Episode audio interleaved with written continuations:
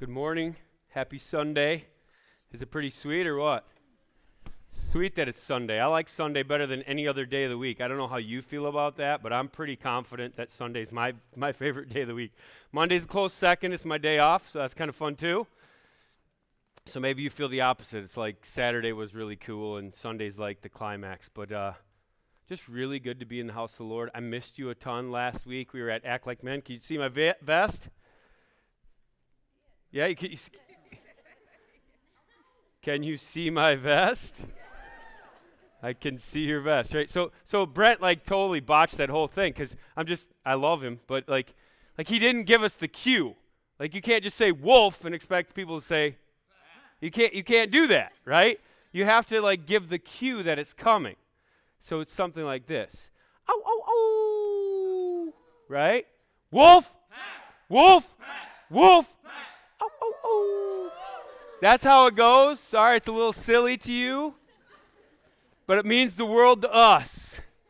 All right? Uh, as men, it's kind of fun to act like a man and kind of let it all out. So many times in our lives, um, you know, we have to kind of be the man, right? We have, we have to like bear up under everything. We, I, my wife says I don't smile as much as I used to. I think that's probably true. Five kids and a church of 500. You know, you kind of have to. So getting away for like three days to just be with men and and go after hard the things that God's called us to, and to let your hair down. I don't have a lot because I just had a haircut, but like to let your hair down, so to speak, and just uh, relax and rest in what God's word says. It was phenomenal, and I want to commend that to every one of you guys. Okay? Um, there's some guys that stayed behind because they had to serve the church. I appreciate that. We're going to try to make that different next year. But those of you that could choose, I just want to implore you, I want to encourage you, right? You will not regret going. You will not regret the investment of money, whatever it is, it was small. Uh, you will not regret the investment of time. That was probably larger. You will not regret the investment, all right? So just want to encourage you all to go. And uh, next year we'll have the Act Like Men nights. You go on all those and uh, get deeper in your walk with other men, and then go forward. You're like, why are you spending so much time on this? Because I could have just said Happy Father's Day, but I realized that makes uh, people really happy and people really unhappy because I don't know how your human dad was, right? So instead of that, I'm teaching you like that's fine. We could talk about Happy Father's Day. It's, you know, we celebrate times and seasons. We're not really supposed to, but we do. It's weird, right? But what's important is we act like men, we live godly, right? Not perfectly, but going after it, and we need every ounce of help we can get, eh? Is that true or what? All right. So let's get some help from the Word of God. So open up to Acts 28. We're going to finish our series called Unstoppable The Power of Complete Surrender, which sets in a greater series called a whole year theme, right? Called Unstoppable The Power Within the Church, which sets in a, greater thing, which is a three year theme for our church called Built Strong you're like, whoa, dude, you guys are into themes and series and stuff. Yeah, well, I guess we are. I think God's word doesn't need packaging, but people do. And so we try to put handles on it so that you can grip it and you can take it, you can internalize it, you can live it out. So that's what we're doing. And I got to tell you, man, this theme, Built Strong, has been a good theme for our church. And our church is going to be need, needing to be stronger now than it's ever been before. And uh, I'm really excited that we will be and that we are already. The title of the message today is Invest Now. And uh, no, I am not your financial advisor. He would be telling you that as well. All right? Invest now, invest now, invest now, invest now. When is a good time? The market's up, invest now. The market's down, invest now. That doesn't matter. The market can be however it is. It's always time to invest now if you're talking to a financial advisor. I love you guys. Sorry, Kendall. I love you. I've never been in a meeting with any financial advisor who isn't like, invest now, it's a good time, right? But the title of the message is, and, and investing is a, a wise thing, right? You want to invest. And so I'm going to talk about that in a positive light, but I'm going to take a different twist to it, because I believe the Bible is talking about something different here. Invest now. Right? The title of the message is Invest Now. We've been memorizing a phrase. What is the phrase? I am ready, not willing, but ready, right? To suffer and die for Jesus. I am ready to suffer and die for Jesus. I pray that we will have that memorized, that we will have that on the tip of our tongue as we walk out of this series, that we will apply that to our life. Now, even as I say that, I think we all kind of feel this way like, yeah, I'm ready to suffer and die for Jesus Christ, but I'm hoping that it won't be today, and I'm hoping that it won't be this week, and I'm hoping that I won't have to. I'm hoping it won't be now, right? I'm willing, I'm ready to do it later, just not now. so we're ending on a good note because now is now, right? And we're supposed to invest now. You're going to see it in the passage. Paul in chapter 28 just keeps going after it. He's, he's still the same Paul. He's ready to suffer and die for Jesus Christ. And uh, this thing called complete surrender that we've been studying, it's not an option, right? This isn't like I, I've been kind of warming you up all series for this moment. This isn't an option. This isn't like, well, yeah, I feel like it today. I don't feel like it tomorrow. Yeah, well, it's good. Oh, that was a good message. Maybe complete surrender is a good thing. But that one wasn't so good. So maybe it isn't such a great thing. No, complete surrender isn't an option. It is commanded, it is expected of every true follower of Jesus Christ. Are we clear on that? What is it? It's an option. What is it? It's a command, right? It's expected. It's not optional. And so complete surrender is something that, uh, as we studied it, my heart's just gotten cranked up more and more. So I'm going to tell you three ways to invest now. Three ways to invest now. If your Bible's open to Acts 28, say it's open. Awesome. Good. Paul, yours is open. You just don't want to participate. I'm just kidding you. Ha ha ha! Got you. All right. There's like 10 of you I could have said that to. You're like, I'm open. Like, I don't want to do that. I get it. I get it. I get it. All right. So it seems so childlike, but it's fun to be together in it. So Acts 28, verses 1 through 6 is the first reason. Here it is. Three ways to invest now. Here's the first way serve in every circumstance. I'm telling you, it's not easy to serve, right?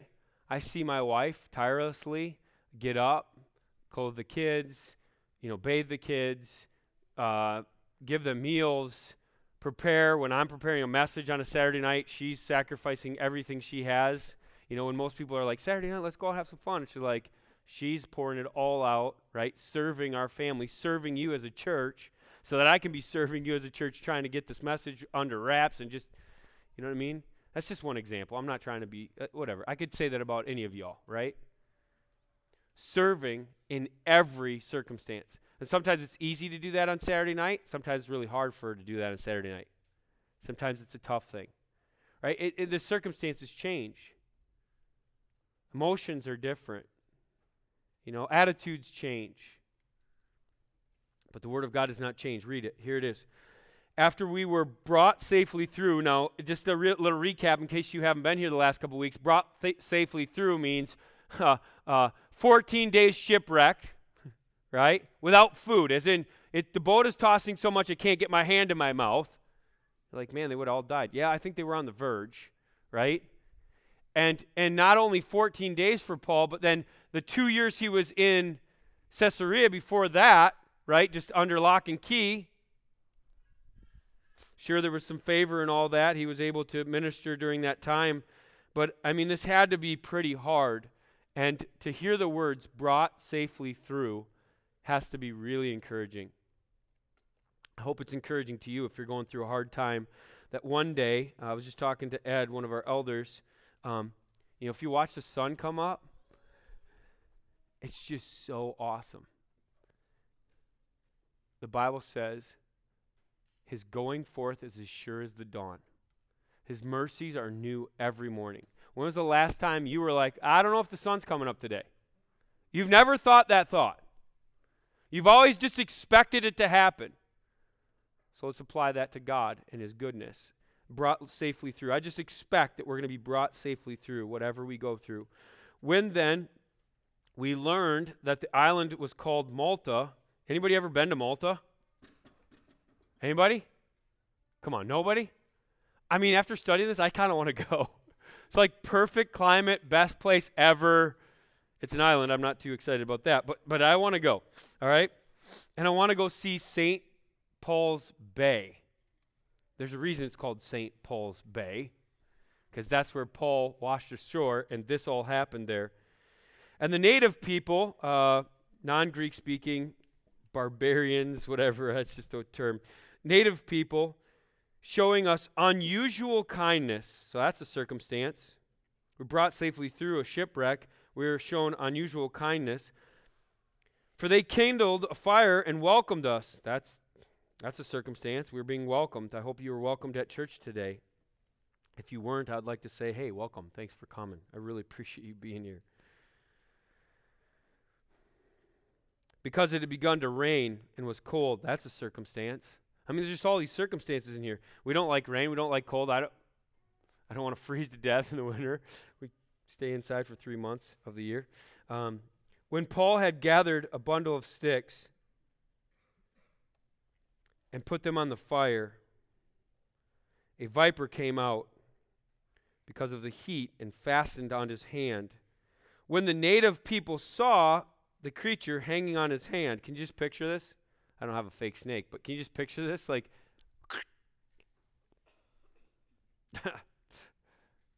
I might panic. I don't know. I hate snakes. Like, and he's like, throws it in the fire. Maybe he had to squeeze the neck to get it off. I don't know. Like, he's like, get off me. And the native people saw the creature hanging from his hand. They said to one another, No doubt this man is a murderer.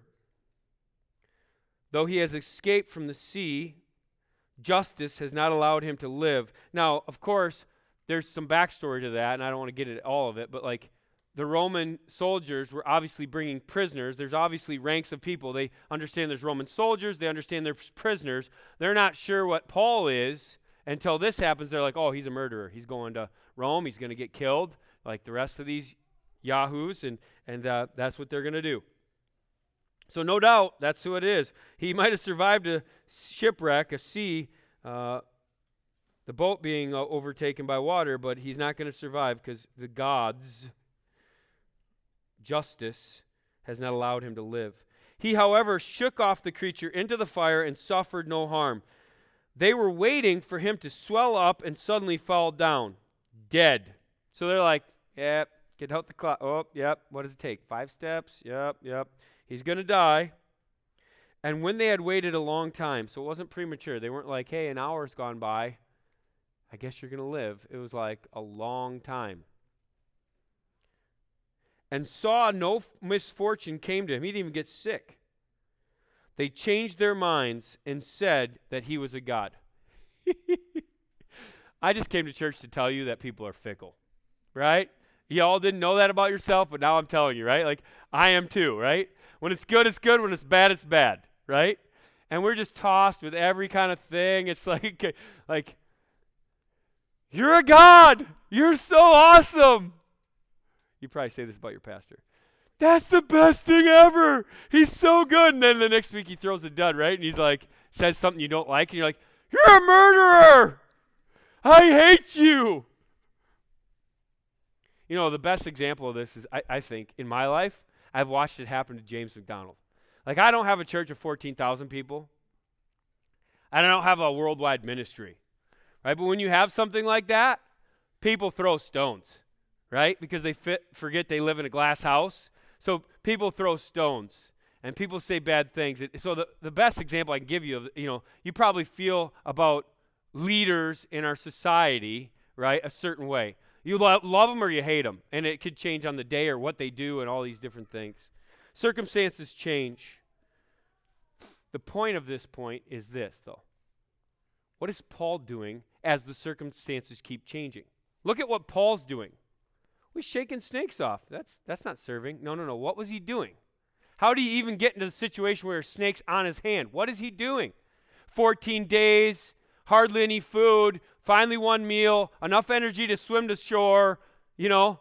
Is he laying on the beach going, oh, land? Is he kissing the sand? No. What is he doing? Unusual kindness by these people. They're all picking up sticks and making fire for him. What does he do? I'm sitting down by the fire, warming myself. I'm freezing cold. What does Paul do? He's picking up sticks. The Apostle Paul, the writer of most of the New Testament, isn't like, you know, sipping a lemonade. He's picking up sticks. We've got to be counseled by this people, right? This is a guy I want to be like. I want to be like Paul. I want to be completely surrendered like Paul. That tells me something. If I want to invest now, the thing I need to do is serve. And I need to serve in every circumstance, whether it's raining outside or it's sunny, right? Whether I'm getting bit by snakes or it's not affecting me. No matter what, I need to be serving our Savior, Jesus Christ, in every circumstance. Is that clear? That's so clear to me. Like so many times we can get off of serving and on to other things. I think a great example of this is my dad. Um, I don't know if you know my dad, Tom Diedrich. I just brought a picture for you. But uh, this is my dad. And he, he passed away about five years ago. And I love this guy so much. Um, most of who I am is because of my mom and dad. But being as it's Father's Day, I want to just say, hey, like this is about my dad. My dad was not a perfect dad. I'm not going to paint you any like rose-colored glasses, right? But he was a great dad, right? Because he tried to be like Jesus Christ, right? And by God's grace. Not everybody had a dad that was trying to be like Jesus Christ. We agreed on that? Right? I just had it good, all right? And my dad, the thing about my dad, you got to know this about my dad. My dad was a hard, hard, hard worker. Like he worked. I saw him go. Um, when I was growing up, he was a cook. Before that, he worked hard on other things, but he was a cook. And he'd go to the restaurant and he'd be working all day. I mean, he went at 6 o'clock. He didn't get home until 6 o'clock at night. He worked 12 hour days most days. Right? And, and it was amazing to see how hard he worked. But then he didn't come home and sit on the couch. Right? There were nights where we sat on the couch. But, but the norm wasn't like, oh, I'm just going to come relax. He would go out and play with me. That was work, right? And church was important to my dad, right? We were at the church every time the doors were open. Every time. Even Friday night, okay, for faith fellowship. We were there.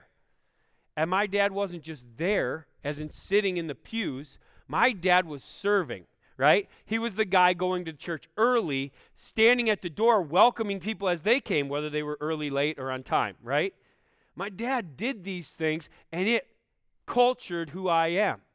And uh, a lot of times it can culture what I say to you, right? And when it cultures what I'm saying to you, a lot of times it comes across unloving. Because I'm like, come on, man, what's wrong with you? You should serve. But I want to back up a bit. Because I never heard my dad say that one time. I never heard my dad complain. I never heard my dad badger anyone. He always did it by example. It's a cool thing, eh? And so I want you to see the example of Paul. And I want that to be enough for you. I don't want to berate you. I don't want to say, if you've been in our church a certain amount of time, what's wrong with you? I don't want to say any of that. All I want to say to you is look at the Apostle Paul and the surrender this man has and then look at your life and think to yourself, am I serving in every circumstance? Am I willing to get my rear end off the couch to help my wife? This is my confession, right? When I'm tired and I've had a long day, am I willing to serve in every circumstance? Even when I don't want to, even when it might be hard, even when it's cold and rainy out, even when vipers are on my hand, you know, like people are biting you, right? Am I willing to serve in every circumstance? Now, I've recounted to you somebody that's in my life that I think is excellent example of service, but I want you to take just a way of encouragement.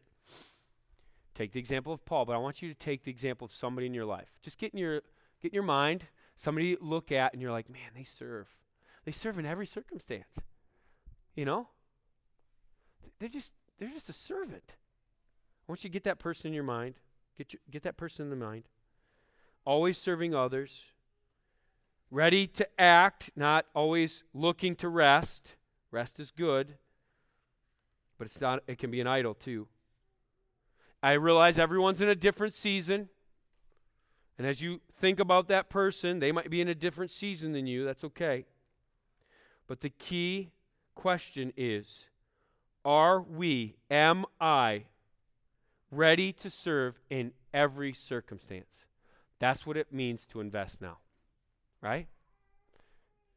And I got to tell you, now's a good time to invest. The Church of Jesus Christ is being built by the power of the Holy Spirit. The Father has set a time when Jesus Christ is going to come back, and I want to be caught serving my Master well. When he comes back, I want to be caught in the act of serving in every circumstance. Let's move on. The next point is pour out in every relationship. Three ways to invest now pour out in every relationship. You know, some relationships are harder than others. Is that true or what? Yeah, it is. some relationships are harder than others. I think if you're in a relationship with me, that's probably a pretty hard relationship, right? But some relationships are harder than others, right? I'm a pretty high maintenance guy. I'm intense and it's like never good enough. Let's go. The employees are shaking their heads. Just read it from the text.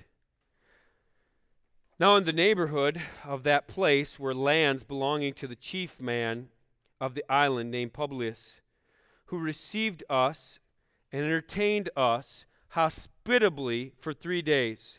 So the story kind of goes like they're going to stay there for three months, but for three days, the main guy, the Roman governor, says, Hey, you're all with me till we can find you housing, right?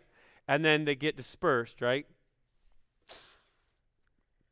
It happened that the father of Publius lay sick with fever and dysentery. So, I mean, I could go into what these things are. Just fever. I mean, you've all had a fever, right? Upset stomach. It's a gastric uh, kind of thing. It comes from goat's milk. It was a big epidemic in uh, Malta. Uh, I think it was 1887. Like, you could do all this research. It doesn't matter. The point is, like, this thing would last for like four months to like three years. Anytime in that so, I mean, you could be sick for a long time. You're thinking the flu is like 24 hours. That was bad enough, right? I mean, this is bad stuff. And dysentery was uh, something that came because of sanitation, sanitation issues. Uh, the food wasn't clean, or, you know, like your hands weren't clean. You know, it's not like today where we're like lathering up. You're like, going to church, I'm going to like, you know, oh, somebody's sick. I heard them sniffle. You're like, to the elbow, to the, to the, you know, like just lathering up. You women all have that in your purse, don't you? You know what I'm talking about. A little alcohol does everything right, okay? I know you do. My wife be coming out of the rack or something, be like, kids, gather up. Like, it's just, it's sad. No wonder we can't stand germs. We're not used to them. Anyway, so he's sick. You get the point. It's kind of fun to think about. Um, but it wasn't fun for this guy. It wasn't fun for it wasn't fun for this guy at all. Like I mean this guy's deathly ill. He could die. Can you imagine Publius?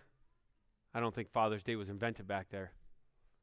But how he felt about his dad and and the the amount of like concern that he might have had and he was still serving these guys, having them over, but yet in the background there was this like thing, my dad could die.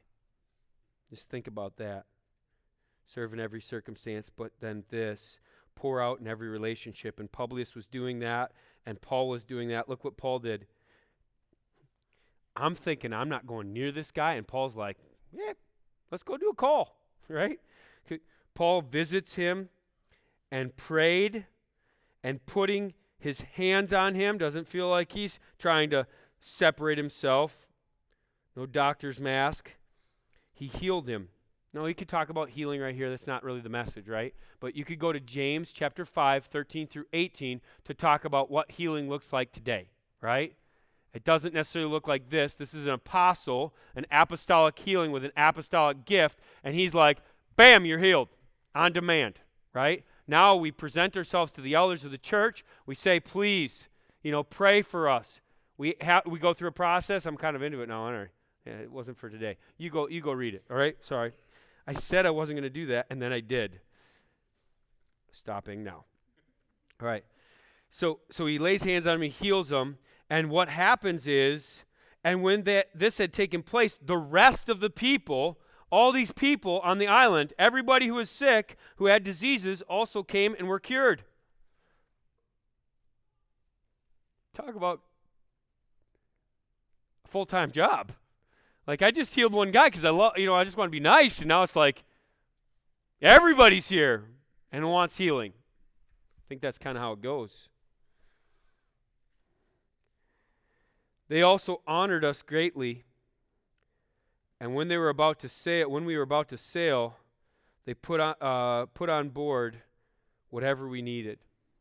Just think about that. How Paul pouring out in this uh, relationship, you know, and that would have never happened if Publius hadn't poured out in this relationship. And the the guys needing supplies on the ship, that would have never happened if Paul wouldn't have poured out, if Publius wouldn't have poured out. Do you see this? How pouring out into relationships kind of perpetuates itself? We're all kind of like, nobody's pouring into me. Nobody's discipling me. I'm done. Is that how it goes? That's how it went for me for several years. I was like, where's the older man? Where's the sage in my life? Where's the guy that's going to pour into me so I can be all that God wants me to be? You ever been there? Ladies, you ever been there? Where's that older woman? Where's that Titus 2 coming Where's that going to happen in my life? We're pretty young church. I think we have those feelings often. And I'm here to tell you turn that feeling around, have some empathy, and go, the people underneath you, under, I don't know, that's just the way I say it. I don't know if that's actually true. The people beside you, the people around you, older, younger, doesn't matter. People that are trailing you in the faith, who want to be as mature as you are, by God's grace, right, are looking to you to pour out. So you pouring out, that'll create the snowball. Me pouring out into relationships, in every relationship, that'll start to snowball. That'll be like everybody's pouring out. And that's powerful. That's investing now. Uh, this actually happened this spring. This is only like one fifth of the cards. This is like one small group uh, that sent Kimberly and I cards, um, and they were just like, "Hey, just want to bless you, just want to give you a note of encouragement, and just want to tell you how much we love you. Thanks for preaching, thanks for serving, thanks for working, thanks for." After you read like five of these, you're just like, "Oh my goodness, I want to pour out," you know. And then I hear in our church of people discipling other people and the people they're discipling are like, I want to lead a small group. And you're like, Of course you do. Because you're being one on one discipled and you have nothing but everything to pour. You have everything you want, you want to pour out. It's natural that when we pour out into one another, we want to then continue to pour out. And it happens in the passage. Let me keep reading. There's some stuff. The map will be up here there's going to be a map. I know you want to read in your Bible, but if you're like getting while I'm reading and you're like, oh, where's that? Just look up at the screen, right? Can you just give us the last map with all the stuff on it? Thanks, Tom. After three months, probably in February, we set sail in a ship that had wintered in the island a ship of Alexandria. Remember, like they were on a ship of Alexandria before, and it was a grain ship, so it's probably the same, with the twin gods as a figurehead. You're like, the twin gods, what is that? Well, it's sons of Zeus, it's Castor and Pollux, and they were supposed to protect people from the sea. It's like, all right, Greek mythology in the Bible, whatever. And putting in at Syracuse, that's the first place they went. They stayed there for three days. Uh, I can't preach this from the Word of God, but tradition has it. Many commentators said, like the tradition is that Paul planted a church in three days. It's like that's that's not a feat or anything. But like there's a church there because Paul, Paul planted a church there in three days. He was there for three days. And from there, we made a circuit and arrived at Rhegium. And after one day, a south wind sprang up, and on the second day, we came to Petelia. Puteoli. There we found brothers and sisters and were invited. The gospel had already gotten there, and these, these people invited us to stay with them for seven days. You talk about pouring out. Paul's poured out his life for the gospel. The gospel somehow reached this place, Puteoli, and now there's brothers and sisters in Christ who greet him and say, Hey, stay with us. You got a long road ahead of you to Rome. You're going to have to walk this Appian way, and uh, just stay with us for seven days. And we'll take care of your needs. We'll take care of Julius too. We'll take care of the guys. It's crazy. Brothers and sisters are encouraging the gift of time that they give, the gift of cards, the gift of words, the gift of just being there when it's hard. So we came to Rome. So he says, We came to Rome, but then he's like, Hey, let me explain it to you. So here it is, the next verse. And the brothers there at Rome, when they heard about us, came as far as the Forum of Appius. That's 43 miles away from Rome. They traveled 43 miles because they heard that Paul was traveling towards them. And three taverns, I'm just going to say that's probably three bars. Any three places to stay that had a watering hole. To meet us, that was 30 miles away from Rome. On seeing them, Paul thanked God and took courage. I want you to think about this. I want you to think about how you pouring out in every relationship really affects people. Here's an example. We were at Act Like Men. That's why I'm wearing the vest. You won't see it every week. It's just a one-time deal. All right.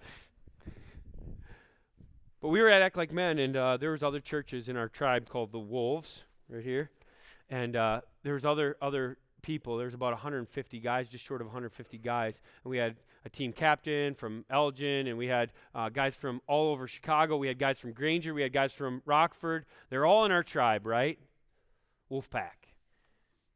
There's a certain guy um, that I kind of knew. He'd been to our church before from Granger, and uh, you know, he was there, and he, but he wasn't kind of fitting in with the Granger group. He was kind of on the outside, and he came over to our, our, our site, and he just started hanging out with us. And our guys, right? They have all these relationships. They have these things they want to manage, you know, and they're like want to pour in. They want to go deeper with their small group guys and all this stuff. But no regard for that. Sure, I got another. I got another gear. You need a little love. You want to be a part of this team? You want to be part of this group? Our guys, I watched them pour out in this guy's life. His name's Mike. You can pray for him. Like, just watched him pour out into Mike. Just watched him. You know, just all in with you, Mike. You're one of us. Matter of fact, we say 30 guys went with us. Mike's the 30th guy. and I'm hearing reports all week from his father in law that goes to our church saying, hey, you won't you don't understand how much this meant to Mike. Like he loved you guys and, and he felt belong he had a sense of belonging and you know that you guys pouring into him just make it just a different trajectory. His whole weekend was just different, you know? That's a big deal. I know that you guys are pouring out. I know we have that in our church. Thank you. Right? It says Paul, you know, thanked God. He was encouraged. I'm encouraged with the notes you write. I'm encouraged by what I see, the small groups. I was at the small group this week, right? I'm encouraged by how people are pouring into the relationships that they're in. And it gives us courage, doesn't it? To put ourselves out there again. It gives us courage to go, yeah, I'll just pour out another time. This one might be hard. This one might be really re- fruitful. I don't know. But I'm just going to do it again because I know from past experience that God's glorified and I'll be grateful and it'll encourage me and it'll cause me again to be refreshed. Thanks for pouring out. Hope that you know if you're sitting here and you're like, man, I'm not doing that in this church, you can join a small group today, right? You can pour out into relationships. You can you can go serving kids. You can pour out into that relationship. You could just there's so many opportunities for you. Let me just pause a second and thank God for the community we have and the way that you guys pour out. But let me also pray that others will join in that community, okay? God, we're preaching now the last chapter of Acts, and we've just seen it here so clearly that we serve in every circumstance, that we pour out in every relationship. And I know that there's people here, God, that have poured into me. I know there's people here, Lord, that have poured into other people around them and it has made a world of difference. It has encouraged people, it has given you glory. We are grateful. God, help us now to take courage to do this again and again. Help us to put ourselves out there, no matter young or old, and just be out there with our relationship again. Just be pouring out in relationships again. God, please help those that are like, man, this is a foreign concept. I don't know what you're talking about. Help them to understand it and grasp it and want it God, give us that opportunity today. I pray in Jesus Christ's name, amen. Give us the courage, right? Give us the courage to go ge- deeper, Lord. Hey, here's the last point. Not just serve in every circumstance, that's investing now. Not just pour out in every relationship, that's investing now. But give hope in every opportunity. Give hope in every opportunity. Now, there's a little more to read, so just let me read it, and then I'm going to unpack it for you. After three days, so he's been in Rome three days now, kind of gets his bearings. Did I skip a verse? Yeah, I did. Okay, good. Was just, it wasn't just me then. Okay, verse 16, pick it up there. And when we came into Rome, Paul was allowed to stay by himself, which is astounding. Kind of a house arrest with the soldier who guarded him. So he's chained, okay? Chain on him, chain on a soldier. We can live together, right? It's kind of awkward, kind of, but kind of cool considering the other result is like I'll be in a dungeon somewhere, right? So he's got a lot of freedoms, a lot of opportunities, and he waits for three days. After three days, he called together the local leaders of the Jews. He couldn't go to the synagogue, he couldn't take this Roman soldier in there with him. So he asked them to come to him right? And so he sent word and he asked them, he said to them, Brothers, when they had come, he said, Brothers, though I had done nothing against our people, I think that's great, nothing against our people or the customs of our fathers, yet I was delivered as a prisoner from the, uh, Jerusalem into the hands of the Romans. When they had examined me, how many times was he examined? it's like when they examined me multiple times, right? And I'd share my story uh, many times. They wished to set me at liberty. That means to set me free. Because there was no reason for the death penalty in my case. I haven't done anything, guys. I shouldn't die. But because the Jews objected, they're like, no, no, no, no, no, no, no, no, no. he's, he's evil. I was compelled to appeal to Caesar so I was like, yeah, I got to go to Rome. I want to I want to talk to Caesar. Though I'm sure that wasn't a light decision. Though I had no charge to bring against my nation. So I appealed to Caesar and I am like, I don't have anything against the Jews. But I'm not going to go get killed in Jerusalem just for no reason. For this reason, therefore, I have asked to see you and to speak with you, since it is because of the hope I want you to circle that word. Remember, we spent uh, a lot of time on that about a month ago in when I preached chapters 24 through 26. You can go back and listen to the message if you didn't hear it. But I want you to circle that word hope. Because of the hope of Israel that I am wearing this chain. It is because of the hope of Israel, the Messiah, the risen Savior, the resurrection of the dead. Remember, we talked about all this. And they said to him, yeah, we heard of you. You're evil. Go die. No, that's not what they said. Here it is. We have received no letters from Judea about you. And none of the brothers coming here has reported or spoken any evil about you.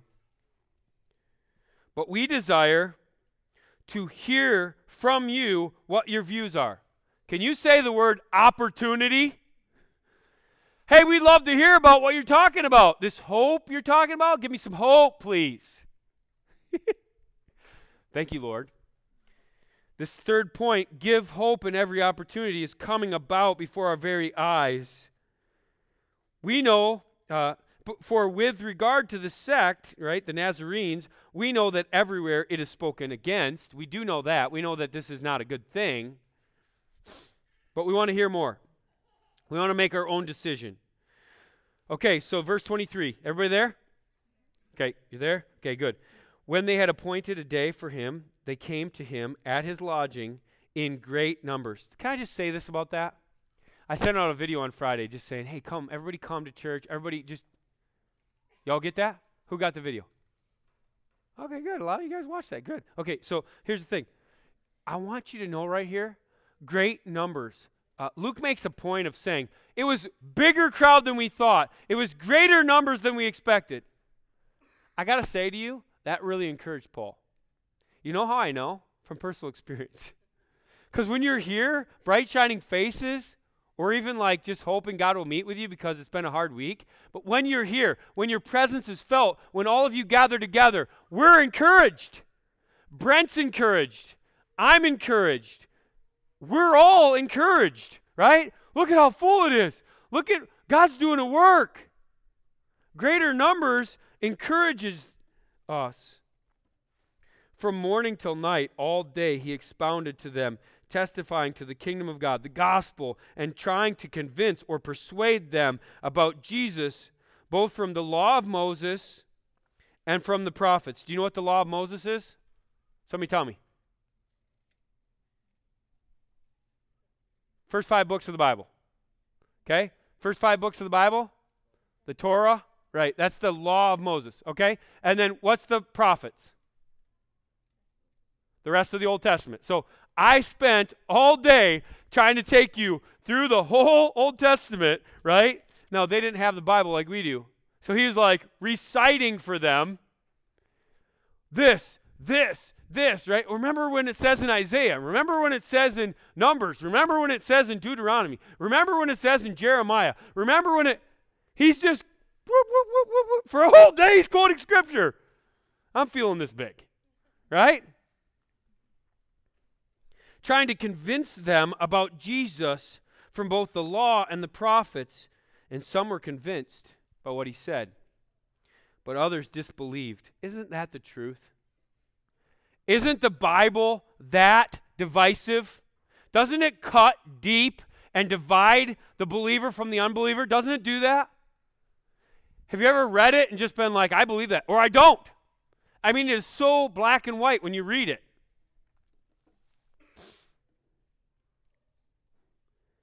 and disagreeing among themselves. So these guys had relationship. And now the word of God had penetrated between the relationship, and now they're like, Well, I believe it. I don't believe it. Well, I believe it. I don't believe it. Well, I believe it. I don't believe it. And so they all leave because they have relationship. You would think the ones that believed it would stay, right? But that was like today. We just started this thing, Paul, you and me. So they leave arguing with each other about what's true. That's the situation we find ourselves, all because of this. They departed after Paul had made this one statement. I'd like to read this to you from Isaiah chapter 6, 9 and 10. The Holy Spirit was right in saying to your fathers through Isaiah the prophet, quoting, Go to this people and say, you will indeed hear. Are you hearing me? Are you listening? That's what he's saying. But never understand. That's kind of a slap in the face, huh? You're hearing me, but you don't understand. You will indeed receive, uh, see, but never perceive. You're going to see it, but you're not going to know what the picture is. You can't really make it out. You ever seen one of those pictures where you got to look at it just right for long enough and it like, oh, there it is. You won't perceive it. You won't really get it. For this people's heart is grown dull. And with their ears they can barely hear. And with their eyes, their eyes they have closed, lest they should see with their eyes and hear with their ears and understand with their heart and turn. I want you to circle that in your Bible. And turn. And turn. And I would heal them. Now, it's great that we get to see him talking to them. Is that great? He's giving hope in this opportunity that God's created. And it's great. We get to like peer in. Are you seeing it? We're like looking in on it, going, whoa, that's cool. Look at how Paul goes from the Old Testament and he like preaches the gospel to these guys. It's so cool. Here, let's peer in. Here's a couple verses on the screen, okay? Okay, here it is Numbers. Or not Numbers, Numbers 21, but uh, he quotes it in John. Uh, Jesus quotes to Nicodemus. You ever heard of that story? Yeah, right before John 3:16, you probably know that verse. Here it is. As Moses lifted up the serpent in the wilderness, so must the Son of Man be lifted up, that whoever believes in him may have eternal life. He's basically referencing Numbers 21, and he's saying to Nicodemus, Nicodemus, when you see me on a cross, Jesus says, you're going to know from the Old Testament that I am the Messiah, that I am the risen Savior. And what does John 3:16 say? For God, in this context, telling Nicodemus, like we quote it out of context every time. In this context, telling Nicodemus, just like the serpent was raised up, right, in the wilderness, and you had to look on the serpent and believe once you were bit by a snake. Does this relate to our story at all? I don't, I don't know, maybe. Right, you're bit by a snake. Run to the pole, baby, and look at the pole, and you'll be saved. That's the Old Testament. And Jesus brings it to the New Testament. He says, just like that, I'm going to be lifted up on a pole. And anybody that looks on me and says, I believe, I believe Jesus died for me. Anybody that looks on that pole and believes, right? For God so loved the world that he gave his only Son, that whoever believes in him, Jesus, will not perish, won't die in eternal death, but will have everlasting life. Now, maybe you're hearing that for the first time today, but we're peering into what Paul was saying. He was proving this from the Old Testament. Jesus is the Messiah. Jesus rose from the dead. Jesus. Here's another one from the prophets this time Isaiah 53. But he was wounded for our transgressions, he was crushed for our iniquities. Upon him was the chastisement that brought us peace, and with his stripes we were healed. He was beaten for us, hey? All we like sheep have gone astray. We have all turned everyone to his own way.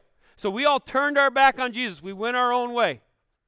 And the Lord laid on him, the guy we turned our back on, the iniquity of us all. All our sins on Jesus. Does that make sense? Is everybody clear on that? And we turned our back and we walked away. And so when you get into this passage and we're peering in to what happened with Paul and these guys, and he says, The Holy Spirit said it was going to be like this. The Holy Spirit said you were going to listen. You're here, but you weren't going to hear. Right? You weren't going to understand. The Holy Spirit said you would see. You're seeing my mouth move. You're seeing me quote scriptures, but you don't perceive the truth. Your heart isn't getting it. And therefore, you're still walking this way. And what I got to say to you is please, please stop walking this way. Now that we're looking in on the situation and we're seeing that these guys walked out when Paul said this, don't walk out on this. Don't walk out on this. Don't stop listening. Don't stop seeing. What God says we must do to be healed is turn. Right? We all went astray. That's my story, that's your story. We've all done it. God says to be healed, we must turn. Turn to what?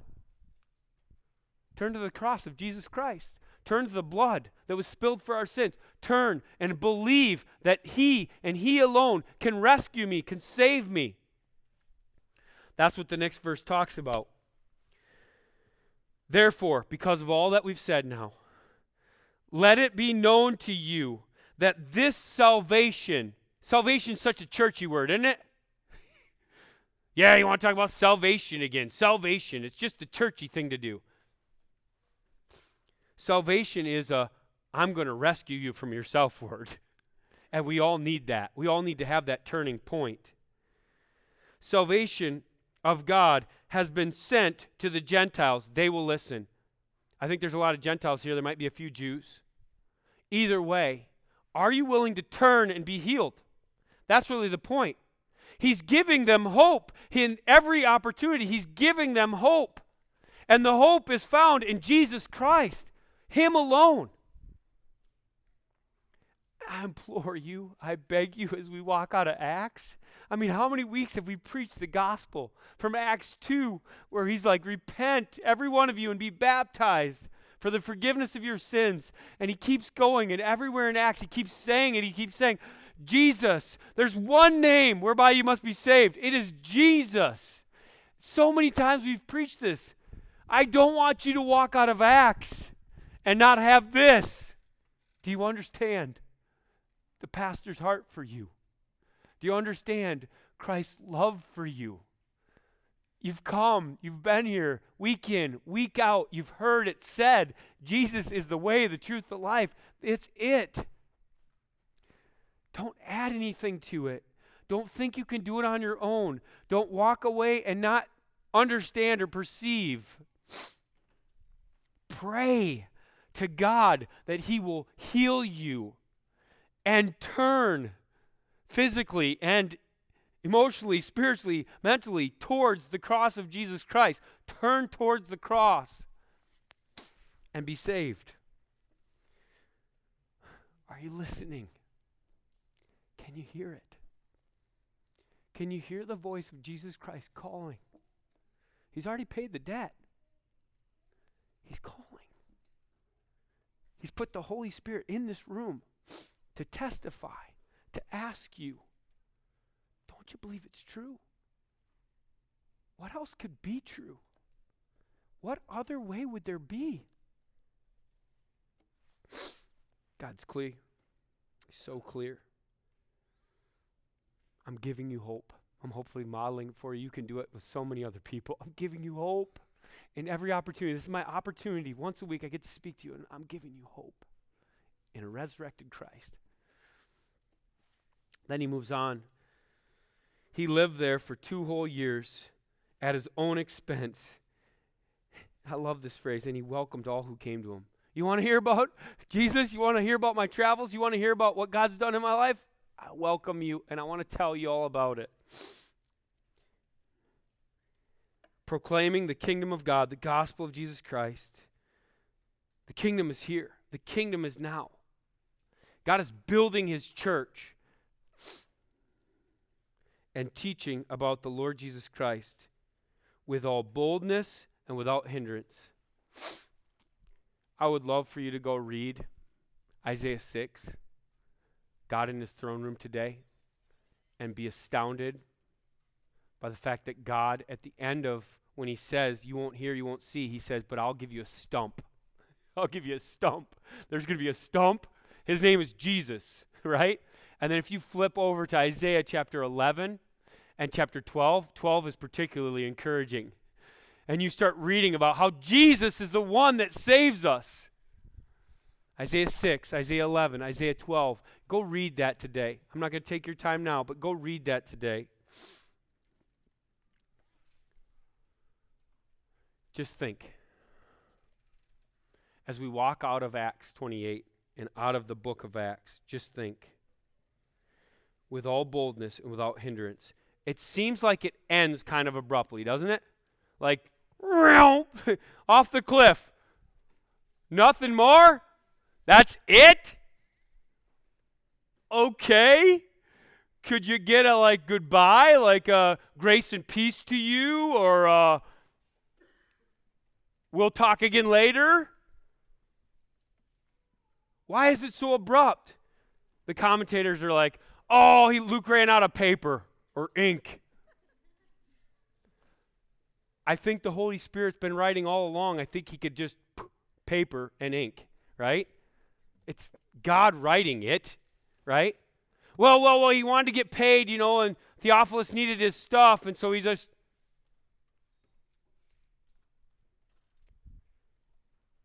I believe that the reason it walks off a cliff and it ends so abruptly is because we are Acts 28. We are the ones to go boldly into our culture and say, Jesus is the Christ. That's us. That's why it ends. You're the story now. You go do it. Everything we've talked about for a whole year, it's in you. You have to go live it out now. I'd love to say there'll be no hindrance. We know better than that. In Paul's life, there were many hindrances. It doesn't promise you no hindrance. When it gets hard, suffer well and be ready to die for Jesus Christ. But Paul had two years of unhindered ministry. And I got to tell you, in Rochester, we've had almost five years of unhindered ministry. So when the going gets tough, what are we going to do? Keep pressing in, keep going forward. Whether it's hindered or not, we go forward boldly, right? That gives you reason to ask people to one body, doesn't it, this week? Acts 29. It gives you reason if you haven't been baptized in the name of Jesus Christ to be baptized next Saturday night at one body. It gives you a reason to serve in this local church. And if not this one, whatever church you decide to go to. But God loves the church as his bride, and we should serve. It gives us reason to pour out in our small groups, in our relationships. It gives us reason to give hope to each other through the gospel of Jesus Christ. This is what we do. This is what we're going to do. We're going to be Acts 28 as we walk out of here. All right? I thought we'd close by standing, so go ahead and stand. We've kind of sang this song several times as we've gone through. The story continues with us. We are the church of God. We are unstoppable. We must invest now.